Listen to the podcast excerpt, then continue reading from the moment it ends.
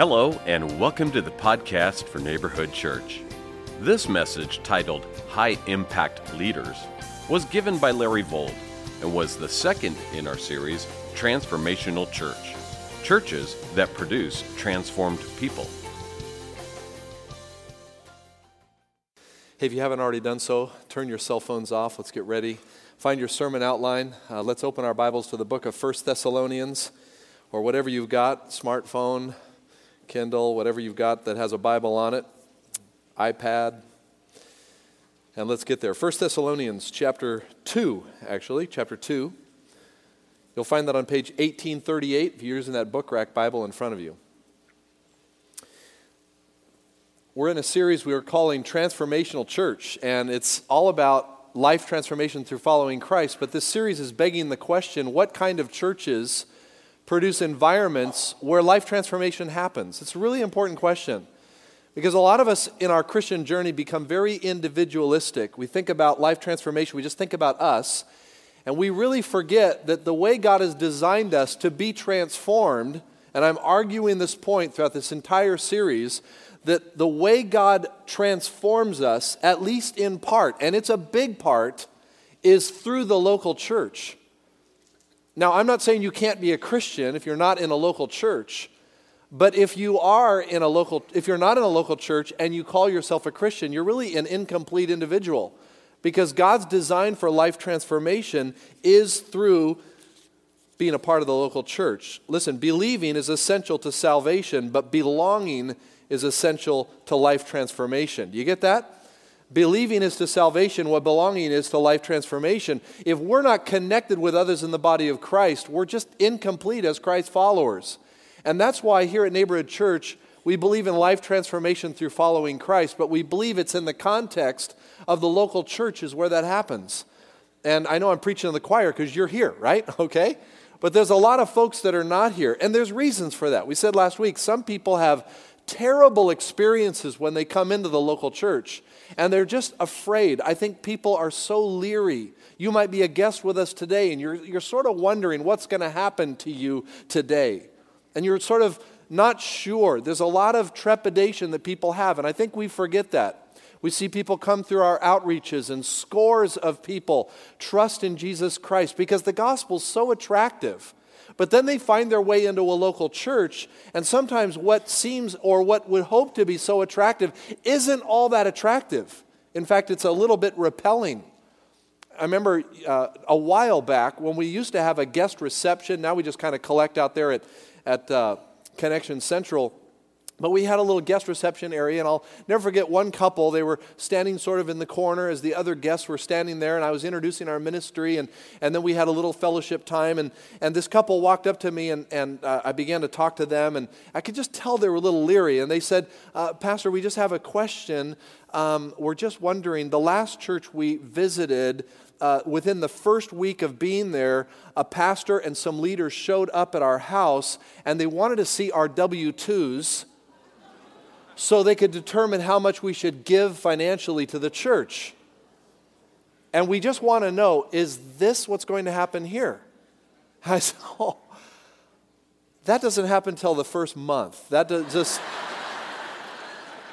I just had to do that. They were like, you know, I said, are you kidding me? I mean, when I, I've heard all kinds of stories, but that one is way up there on sort of the, the cringe factor, as I would call it, when people attend a church. Now, sometimes it's little things. Sometimes it's like people being careless with their time, coming in late to churches, uh, letting their cell phones ring, ring, ring, ring during a service. I mean, that turns people off too. Talking, chattering, not showing respect to certain things. There's lots of things that kind of turn people off. And you know what? Another thing that turns people off to local churches are pastors. That's right. The number one reason, statistically, people leave a church is because they're not connecting with the pastor of the church. There's not a, a sense of this, under, this person understands me, understands my spiritual journey, understands where I need to be. I relate to this person. I understand. There's teaching, there's the authority of Scripture and all of that. And people are just, they're so gun shy. They've been through so many different things. So I have a real heart for any of you that might have had those bad experiences. And in a church this size, with this many people in the service today, I'm sure a number of us have had difficult, trying situations in a local church. And we came here, maybe we wanted to just come here and be invisible. And just sort of be, we call folks like that exiles, you know? They come from other churches, they've been hurt, they've been burned, and they just want to sit and they want to kind of heal up on some things. And I understand that. We understand that here at Neighborhood Church. But eventually, we hope and pray you'll heal up and realize that uh, there's things to do here for you too. There are in this service, I'm sure there are people that have served as pastors in other churches. I'm not talking about our pastors, I'm talking about people that have been pastors in other churches who have been hurt too who have had terrible things happen to their lives, and they come to a church like Neighborhood Church hoping that there's a, a, place of rest, a place of refurbishment in their own spirit. And, and let's just bottom line why is it that churches have problems? Why is it that people have negative experience in the local church? I'll tell you why. You know why? Look around. There are people in the local church. And wherever there's people, there's going to be potential conflict, there's going to be disagreements, there are going to be things that don't go the way. We don't all think alike, we don't all uh, uh, have the same uh, uh preferences, and so things cross us. We don't like, we get easily offended. Oh man, it just goes on and on. But here, in the book of First Thessalonians, we, we're learning about what it means to be a transformational church. And last week, we started this series by saying that transformational churches have members whose faith in Jesus Christ is real and contagious. So, transformational churches have tons of folks, maybe not everybody, but the, the broad brushstroke of the membership are people who are excited, on fire for Jesus Christ? Are you this morning? Because if you're not, you can't contribute to neighborhood church being a transformational church. It's only as you get fired up in your own relationship with Christ that you have a part in becoming, a, a, a, helping this church to be transformational. Now, today we're going to take it to the next step, and we're going to learn that today transformational churches have lead, leaders who are worthy of imitation, whose lives are worthy of imitation. Today we're going to pop the hood on the leadership of the church, on the pastoral leadership of the church. You're going, all right. Yeah, this passage has a lot to say about me, about our pastoral staff here today, about anyone who considers themselves to be a leader in the church. And so we want to learn about all of that today. Let's take our Bibles then and take a look at First Thessalonians chapter 2, verses 1 through 12. In honor of God's word, would you stand with me as we read this out loud together? Okay, here we go. You know, brothers, that our visit to you was not a failure. We had previously suffered and been insulted in Philippi, as you know, but with the help of our God, we dared to tell you his gospel in spite of strong opposition. For the appeal we make does not spring from error or impure motives, nor are we trying to trick you. On the contrary, we speak as men approved by God to be entrusted with the gospel. We are not trying to please men, but God who tests our hearts. You know we never use flattery, nor did we put on a mask to cover up greed. God is our witness. We were not looking for praise from men, nor from you or anyone else. As apostles of Christ, we could have been a burden to you but we were gentle among you, like a mother caring for her little children. We loved you so much that we were delighted to share with you not only the gospel of God, but our lives as well, because you had become so dear to us.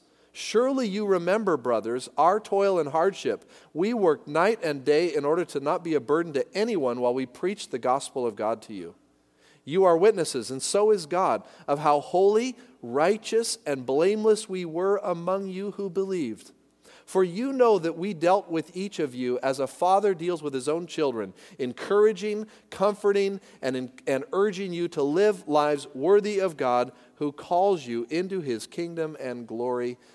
Now, Lord, let the reading of your scripture and the teaching of this passage strengthen us, give us a better vision for what leaders ought to be and those we choose to follow in our Christian lives.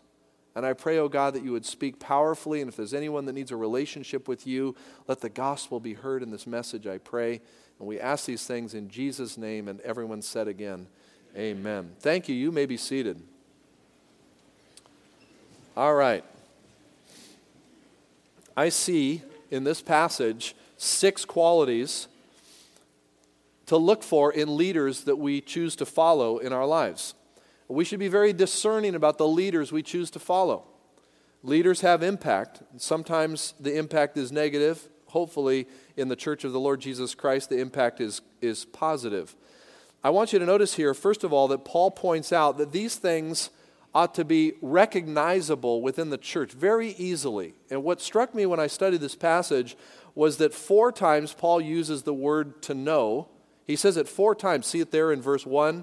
He says it again in verse 2, verse 5, and verse 11. He says, You know this stuff.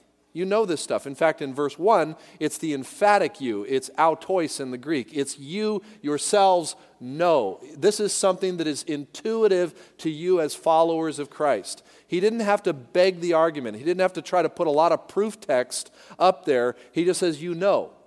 And then he says in verse 9, he says, You remember. And in verse 10, he says, You are witnesses to these things. So, what I'm showing you right off the bat is that all of this stuff should really come easily to members, to people who attend a church, whether or not their leaders really are these things. You should know that by personal experience, not by advertisement, not by propaganda. It should come intuitively in your own spirit. Now, why would Paul talk about this issue? Um, just backing up a little bit as to if you weren't here last week, a little background of the text.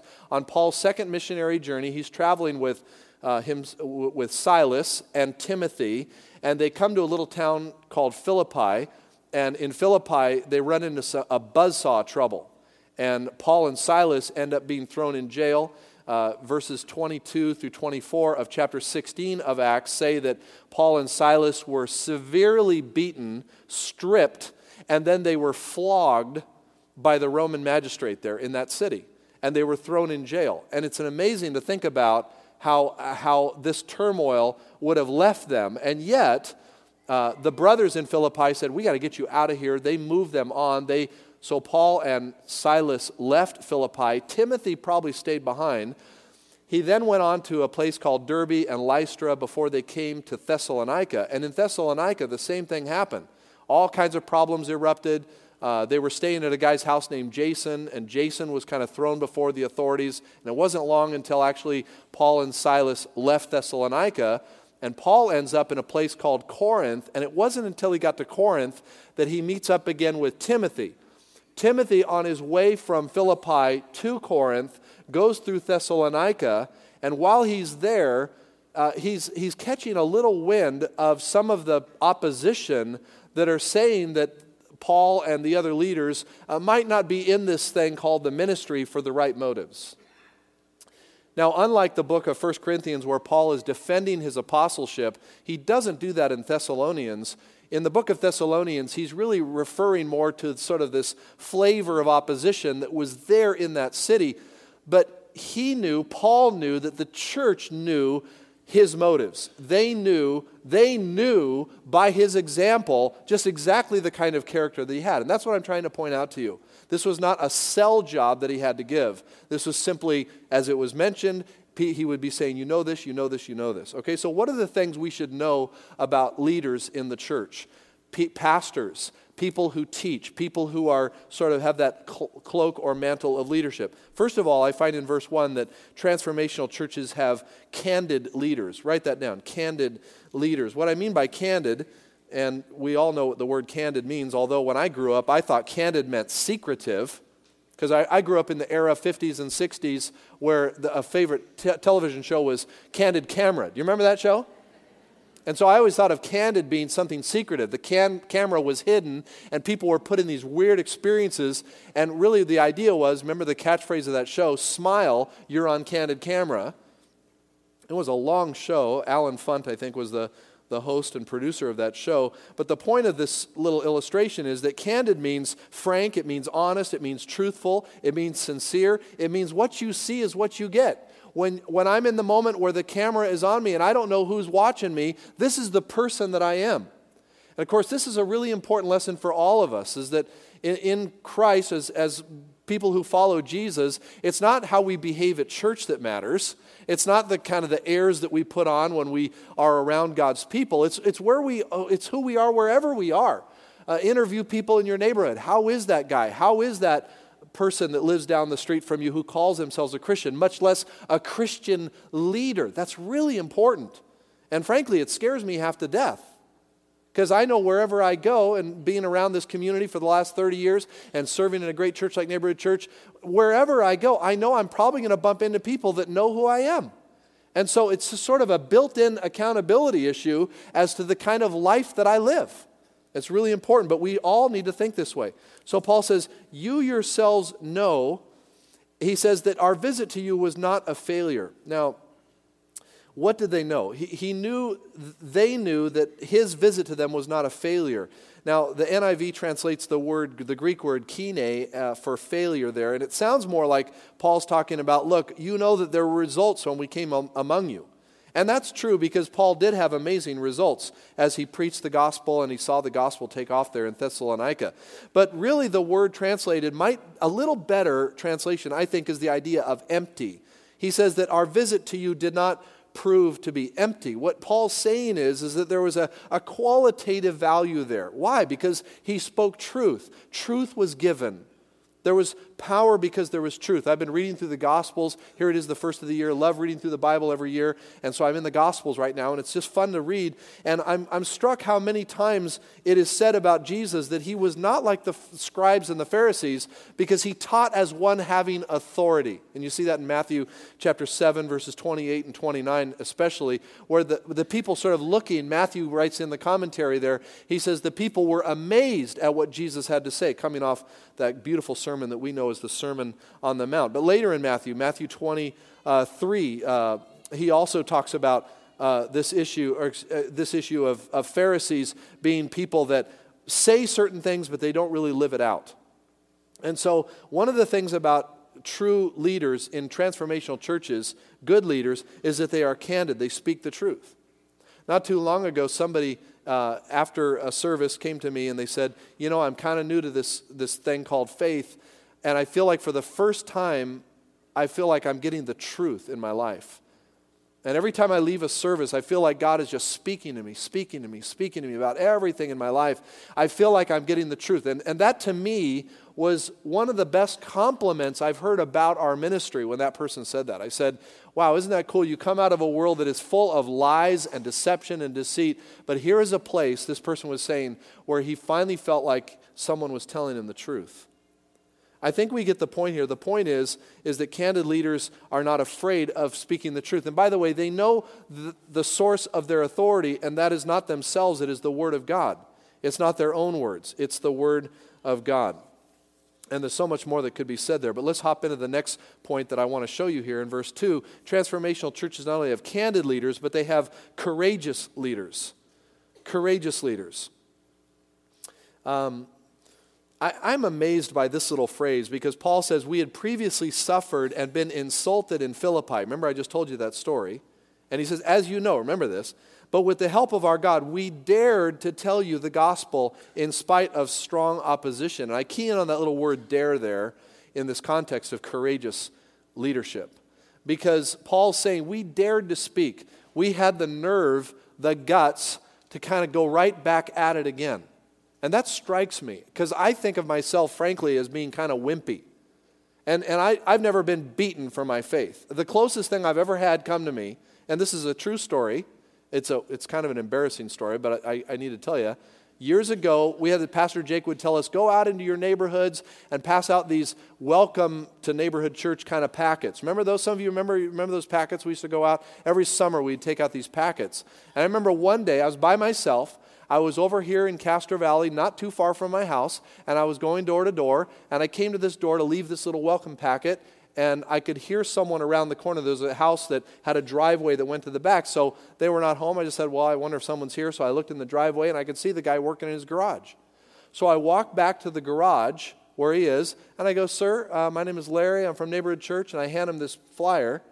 And he looks at me with just this terror in his eyes. He grabs the flyer, wrinkles it up, and watch this. And this is so weird.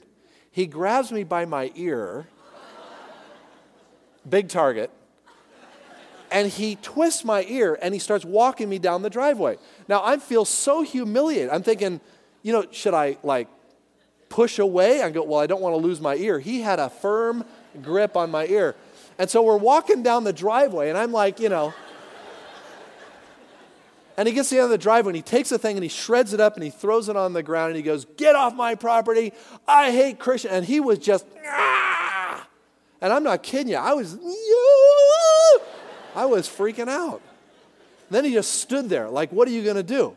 I go, Sir, I'm sorry you've had a bad experience. And I'm, you know, like I can remember how high my voice was at this time. I'm sorry you've had a bad experience in the church. I was just petrified of this guy. And I remember walking away and I'm thinking, what? Okay, the next house is right there. Like, is this guy going to chase me down, tackle me from behind or something? But you know, the Spirit of God just said, just keep doing what you're doing. And I walked up to the door and I left the little thing. I'm shaking, you know, you know, putting the thing in. And I walk out of the drive. And, and to this day, I can't go down that street without thinking. I drive by my car and I get kind of nervous, you know. I think, I read the book of Acts, and here the Apostle Paul was stripped and beaten and severely flogged. You know what that is? That's being whipped. And they said, you know, if you got whipped, uh, you know, 39 times was the sort of the hardest, strongest punishment because at 40 lashings, it would kill a person. Paul was flogged severely, beaten and stripped, and he leaves that place and he goes into the next village and he dares to preach the gospel. I go, man, that's incredible. That's the kind of life I want to live, but I have to say, that's, I don't know if I could. I would like to. I'd like to aspire to that. But I remember how scared I was that day with that silly and embarrassing situation.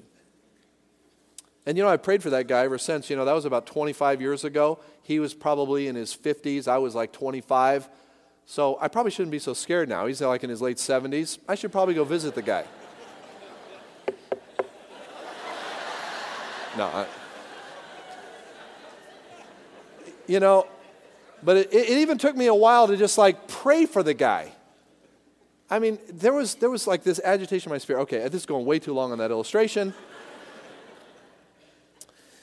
With the help of our God, we dared to tell you the gospel. We were courageous, Paul says. And you know this, Paul says. We're not afraid. We're not going to back down. We're going to keep doing what God's called us to do.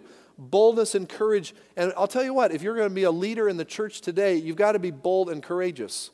And one of the, it's not so much in the fighting sense. We're not dealing with people who are dragging us off and beating us and throwing us in prison, although I've been to countries where that happens with pastors. We heard just a couple of weeks ago. I've talked to pastors who have had that experience. It still happens in the world. But in our culture, that's probably not where we need to be courageous. In our culture, we have to be courageous to teach and preach the Word of God. In our culture, we have to be courageous to not back down, to keep the standard of God's Word in front of God's people in a culture that continually whittles it down and changes its meaning and redefines it and reshapes it for our own desires. That's where the courage is demanded today. And, I, and I'm glad I can say in my own heart, that's where I'm up to the challenge. I feel very strong and convicted about teaching biblical truth and letting Christians see that this is what we ought to be following. And it doesn't matter the, what the culture is saying, it's God's word.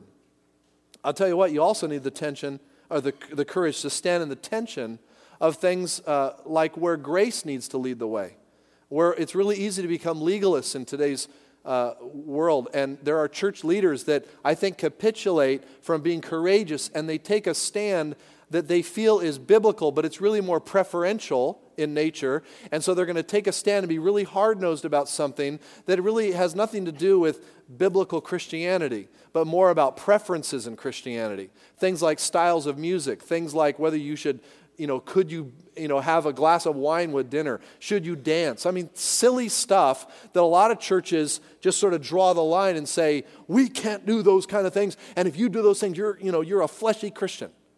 I think it takes courage to stand up and say, listen, where the Bible speaks, let's be clear, let's teach it. But if the Bible doesn't speak on that issue, if the Bible is silent on that issue, we need to leave, live in the tension, let people choose things and not be so wrapped up in our legalistic forms. All right, that, that's a whole other topic, but it's, it's huge. I think that's where courage needs to be seen too. Thirdly, transformational churches not only have candid leaders, courageous leaders, but they have clean leaders. clean leaders. Verse 3. Um, he says, For the appeal we make does not spring from error or impure motives, nor are we trying to trick you.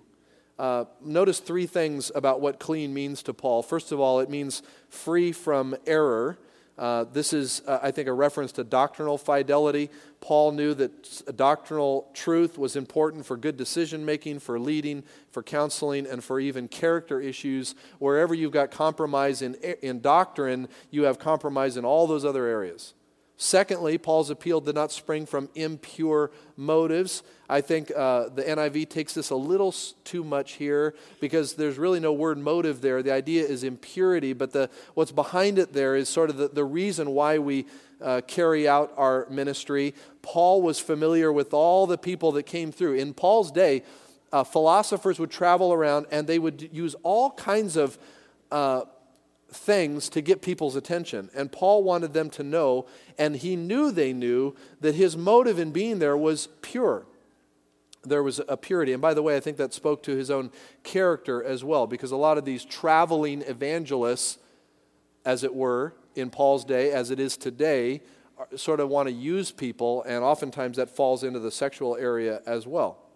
Thirdly, he was clean because there was no sense of trickery or deceit that Paul used. Uh, Paul didn't make some lofty promise based on some human scheme in order for people to follow the gospel. Paul was clear. In fact, he cut it so clear to the people. He was saying to them, and in following Christ, that you've got to leave your life behind. You have to repent from sin. You have to turn from sin. And that's why the people responded so favorably to the gospel, is because it was clear. The clear gospel message was you've got to leave your life of sin and follow Jesus Christ. And sometimes I think in our culture, we kind of get, we, we, lean so much on the grace part of the gospel that we forget that the gospel is good news insofar as we understand the bad news that we are sinners who are in need of a Savior and we can't save ourselves. And that's where the good news becomes so beautiful. It's like, I'm lost, I'm separated from God, but God, being rich in mercy, has, has loved me this way. He loved me by sending His Son Jesus. And so, um, you know, you can turn on your TVs today, you can watch those late night evangelists, and I've watched some of them, and I, I don't want to mention a bunch of names, but there are a bunch of folks that come on our television sets, and they promise you that if you'll send a gift of X, uh, they'll send you some water that has special anointing power or a prayer cloth that, w- that they have touched and prayed over and it will bring you back tenfold and all listen that stuff is so garbage. I mean don't fall for that kind of chicanery. There are some of us would be embarrassed to know that we support people who ply their wares with that kind of trickery now, I'm not ultimately the judge of any of those ministries, but I think that's sort of what Paul was referring to when he said, We didn't come with empty deceit, deceit or trickery. Leaders worthy of following are candid, courageous, clean. They are also, verse 4, commissioned. Verse 4, they are commissioned. On the contrary, we speak as men approved by God to be entrusted with the gospel. We're not trying to please men, but God who tests our hearts. That little word approved there, if you want to underline it, in the Greek language, it's the idea of um, an assessor. It's the idea of, like, if, I, if, if you showed me a, a, a cubic zirconi, zirconian diamond and a true diamond, I couldn't tell the difference. And frankly, when I look at that, sometimes I'm tempted. You know what I'm saying? Okay, let's, let's go off of that for a second. But anyway, so I can't tell the difference. But if you go to a, a diamond seller or someone who understands diamonds and they get their little thing and they look at it, they can prove which is the diamond and which is the false, the look-alike. And this is what Paul's saying here. He says, We speak as men approved by God. In other words, we are the real deal. We are not fake. We are not charlatans. We are commissioned we are entrusted by God, approved by God, to be entrusted with the gospel. Listen, any leader worth following is one who knows his ministry comes from God. If you're following someone who is not sure that their ministry comes from God, you shouldn't follow them. You know why? Because that person is given to all kinds of inner contradiction, confusion, compromise, and oftentimes just their own flesh. You want to follow somebody that is, is being led by the Spirit of the living God who has commissioned that person, approved that person. And, and that's, that's a, a tricky deal. I, what I mean by tricky, that's, that's a delicate matter to go through. We ordain people in our church, and the ordination process certainly has a lot of academia behind it. It's, it's what you're learning and studying. But when it comes down to that ordination council, what we mean by ordination is that calling of God to public ministry. One of the big issues is there in that meeting is how do you know God has really called you to ministry? And it does become kind of subjective at that point. Well, the person has to articulate that at, at some point in their life, God put his hand on them and literally would not take his hand off, but for them to go in a direction of, of church, public, vocational ministry. And usually, when it comes to the ordaining process, we're talking about pastoral leaders there and all the qualities that follow them. And by the way, if you're taking notes, 1 Timothy 3, Titus chapter 1 deal with all the qualities of pastoral elders and what we are called to in the ministry. And this is something that you as a church should be very familiar with. And when you see your pastoral leaders, you should be so acquainted with their calling, with the calling that God, not only on the calling God's placed on their life, but the uh, effectual results of that calling. That there is a sense of gospel anointing over that person's life. Because you're going to have all kinds of things in your life as a leader that's going to challenge that. People will challenge you, media will challenge you. There'll be lots of things that people won't understand. They like to point little things out and then kind of blow them up. And all of us as leaders have had certain things. You've probably heard things about me that weren't true. I get phone calls from people sometimes that say, and usually they're things about health. Larry, we heard that you've got cancer. Are you okay? I go, Where did you hear that? Well, so and so told me that they, they, saw you recently and you look kind of thin and gaunt. And then they, you know, and they, this story just kind of goes. It's just kind of comical to me. People are talking about me. I think it's funny. Don't you have better things to do in your life?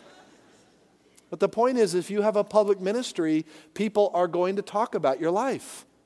And hopefully, what Paul's saying here is what people need to know, and they should know it intuitively, is that person is is not only clean, courageous, candid, but they are commissioned. Number five, transformational churches have concerned leaders. Verses 5 and 6. You know, here it is again, that we never used flattery, nor did we put on a mask to cover up greed. God is our witness. We were not looking for the praise of men, not from you or from anyone else. Notice there's a noticeable absence of three things in a leader worth imitating. First, the absence of flattery. Flattery is using words in order to influence others for selfish reasons. I think leaders, good leaders, should be beautiful examples of encouragement. We should use encouraging words. You should always be thinking of ways of building up the body. But flattery is when you move from encouragement to trying to get people to do things for your own selfish gain for what benefits you, for what makes your ministry better, stronger, greater, whatever. And so, always stoking the fire, always stroking people's egos in order to sort of get something out of them. And that Paul says that's not what we're about. We're not about flattery, nor are we about greed, and we don't even mask greed. Now, this is a picture of self will. Leaders worth following have an absence of greed. They don't mask it, there, there's a sense of of othersness or, otherness first in their lives. Lastly, and this is, I think, the crowning attribute of a, of a concerned leader, is that they're not so concerned with people, pleasing people. That's not the aim of their ministry. Their number one aim, their number one drive is to please the Lord God. And now Paul says, hey, look, we could have been a burden to you. We were apostles. We could have been a burden to you, but we didn't. We, we are truly, uh, we are men who have been. Uh, who have a calling from God and it is filled with true concern, an absence of flattery, an absence of greed, and not people pleasers. And I've admitted to you before that one of the little weaknesses of my life as a pastor, since a little child growing up, I've had a, a, fear of people. And I've had to bring that before the Lord a bunch of times. And the Lord has really helped me with that. Um, in overcoming that by reminding me that He's the one I need to serve. And I just, at different little places in my life, He just sort of puts that exclamation point that I don't need to be worried so much about what people think of me or this ministry. No matter what comes down, the number one person that I need to be pleasing in my life is the Lord God. And if we're doing that with a right conscience, if I, at the end of my day, I can say, God, um, I'm, I'm wanting to please you, no matter how things go here, I'm wanting to please you, then really, no matter what happens here, is, is up to God, isn't it? And I don't have to control that, I don't have to make that happen. So God's been certainly working in my life in that regard. And, and I, as you pray for your pastors, by the way, and leaders in the church, not just me, but any pastor, any leader in our church, these are the ways we should pray for them. We should pray for them to have candid lives, courageous lives, clean lives, commissioned lives, concerned lives. And then, sixthly, lastly, transformational churches have caring leaders. I know that might sound a lot like concern, but I see there's a couple of pictures here in this passage, verses 7 through 12, and we'll just kind of touch on these things as we wrap up here. But there's a picture of a mother and a father in this passage. Did you see that? It's interesting. We cared like a mother, and we, eh, we comforted and encouraged like a father. And uh, that's a beautiful picture because I think spiritual leadership is like being a mom and a, and a dad.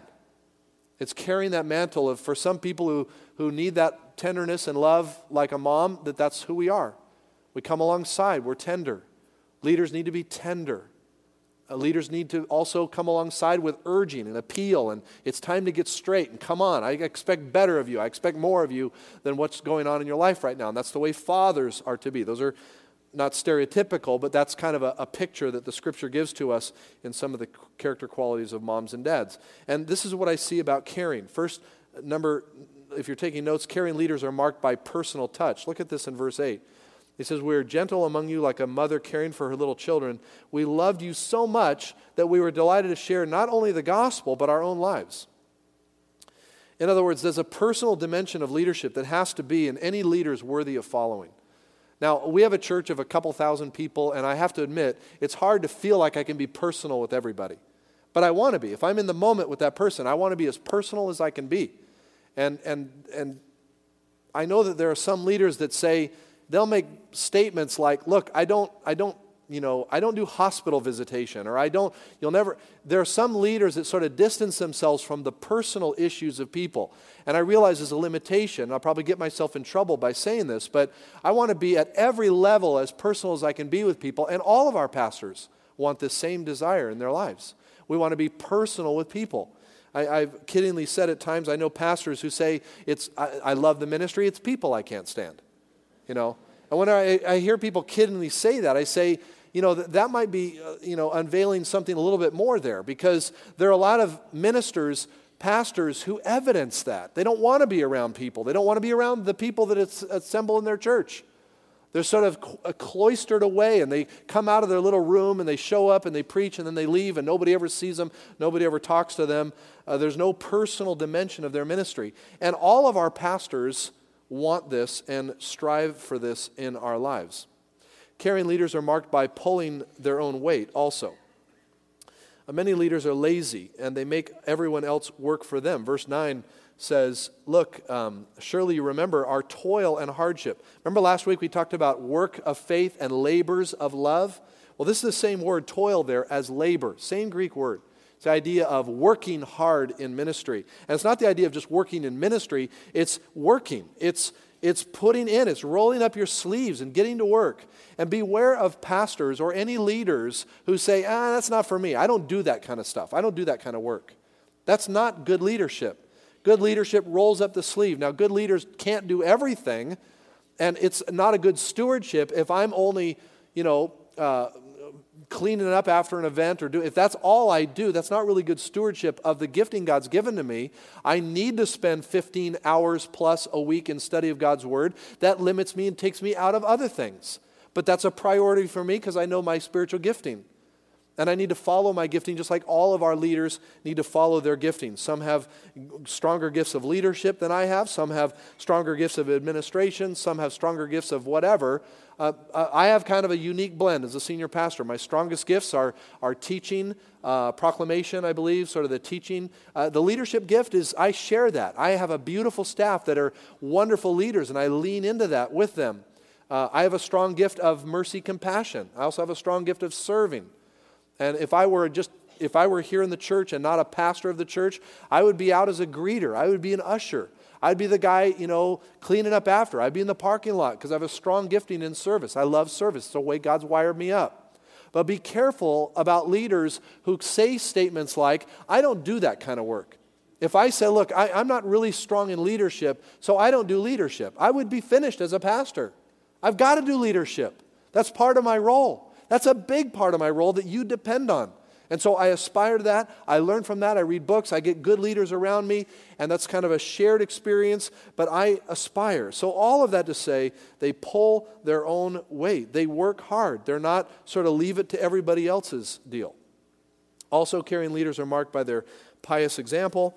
And I, am just kind of going with the P letter there. I don't really like the word pious so much, but look at verse 10. It says, You're witnesses, and so is God, how holy, righteous, and blameless we were among you. Wow. Um, I mean, that, I think that takes some real strength to say, Look, you know how holy, how blameless, how righteous we are around you. I mean, really? Wow. That's a strong person who knows their integrity before the Lord. And caring leaders also are marked by their paternal influence. I talked about the mom and dad here, but here the dad, encouraging, comforting, and spiritual support, appealing, urging you to live lives worthy of God who calls you into his kingdom and glory. Well, there's a lot more. Wow. I wish, you know, sometimes I think sermons could turn into a seminar and if I were doing this for pastors, we would go a lot deeper. But here's the deal before you just fold everything up and put it away, when those, when those things are clicked off in your mind candid, courageous, clean, commissioned, concern, and caring if those things don't readily sit with you to the pastoral leadership, me included, then you're, you really are not going to contribute to becoming a transformational church because you got the wrong leaders in the church or you've got a wrong perspective of those leaders. And if I'm not committed to those things and the other leaders who are listening to this message, if we're not collectively committed to those things, we will never see a transformational church. We are on and in accountability to these things. That's why, as pastors, would you pray for us? Because it's not easy. And it's a huge challenge, but praise God, it's His calling, it's His love, it's His life in us and through us. And I'm not just talking to pastors, there are a lot of people today that are aspiring to leadership. I think this applies to any strata of those who are leading in our church. If you're in a small group, you're looking at that small group leader. Those are qualities you should see. If you're in a volunteer area and your uplink isn't carrying out these kind of qualities, you need to you need to do something about that. Go personally confront, talk to the person in love, share with them some things. You need to do that among any person in love that you feel like there's a failure to these things because this is what spiritual leaders are. All right. So, a little bit about me and my life this morning. and uh, I hope that that's been an encouragement to you. I hope it'll give you a baseline of prayer. And I hope that in your heart, you say, yeah, that's the way our leaders are. Yeah, they can grow. Pastor Larry needs help. We need to pray for him. But every one of our leaders do too. And God is in control. Let's go to the Lord right now. Lord Jesus, thank you for your word. Thank you for your spirit that now takes these things and applies them to our hearts. And it's kind of hard. This is unique dance, I guess it is, to talk about spiritual leadership and to see yourself in the throes of all of that, to be accountable to it, but also to aspire to it. And and I just thank you, Lord, for our church. I thank you for the freedom and the, the liberty this church has given our leaders, me included, maybe especially. And I pray, God, that you would just help us today to be mindful of these things. I pray, Lord, for anyone here today that does not have a relationship with you, that somehow in this message, talking about daring to speak the gospel, that the gospel would have come through, that someone is ready today to say, um, I need Jesus in my life. And if that's you, my friend, I'm going to stop in my prayer for a moment. If that's you, open your heart and give Jesus your life right now. You'll never regret that, that desire. If He's called you to follow Him, then He's making it known to you now. And just simply believe and follow Him. Maybe there's some of us here today that have not really been that committed to neighborhood church in terms of a ministry, its design, its philosophy, its, its vision. Maybe today, somehow, the Spirit of God would say, Would you look around? Would you see the leaders? Would you see people that are giving their lives and throwing in to do all things for the glory of God? And you need to be a part of that. Maybe some of you today need to say, That's me. I need to be more involved. I need to spread my life and my resources, my spiritual gifting to make this church a transformational church. Thank you, Jesus, for your love. Bless this time now in response. May you be pleased with what you hear and see in our lives. In Jesus' name, amen.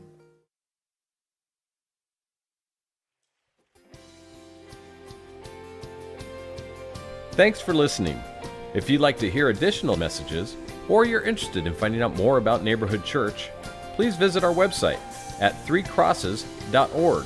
That's the number three, crosses.org.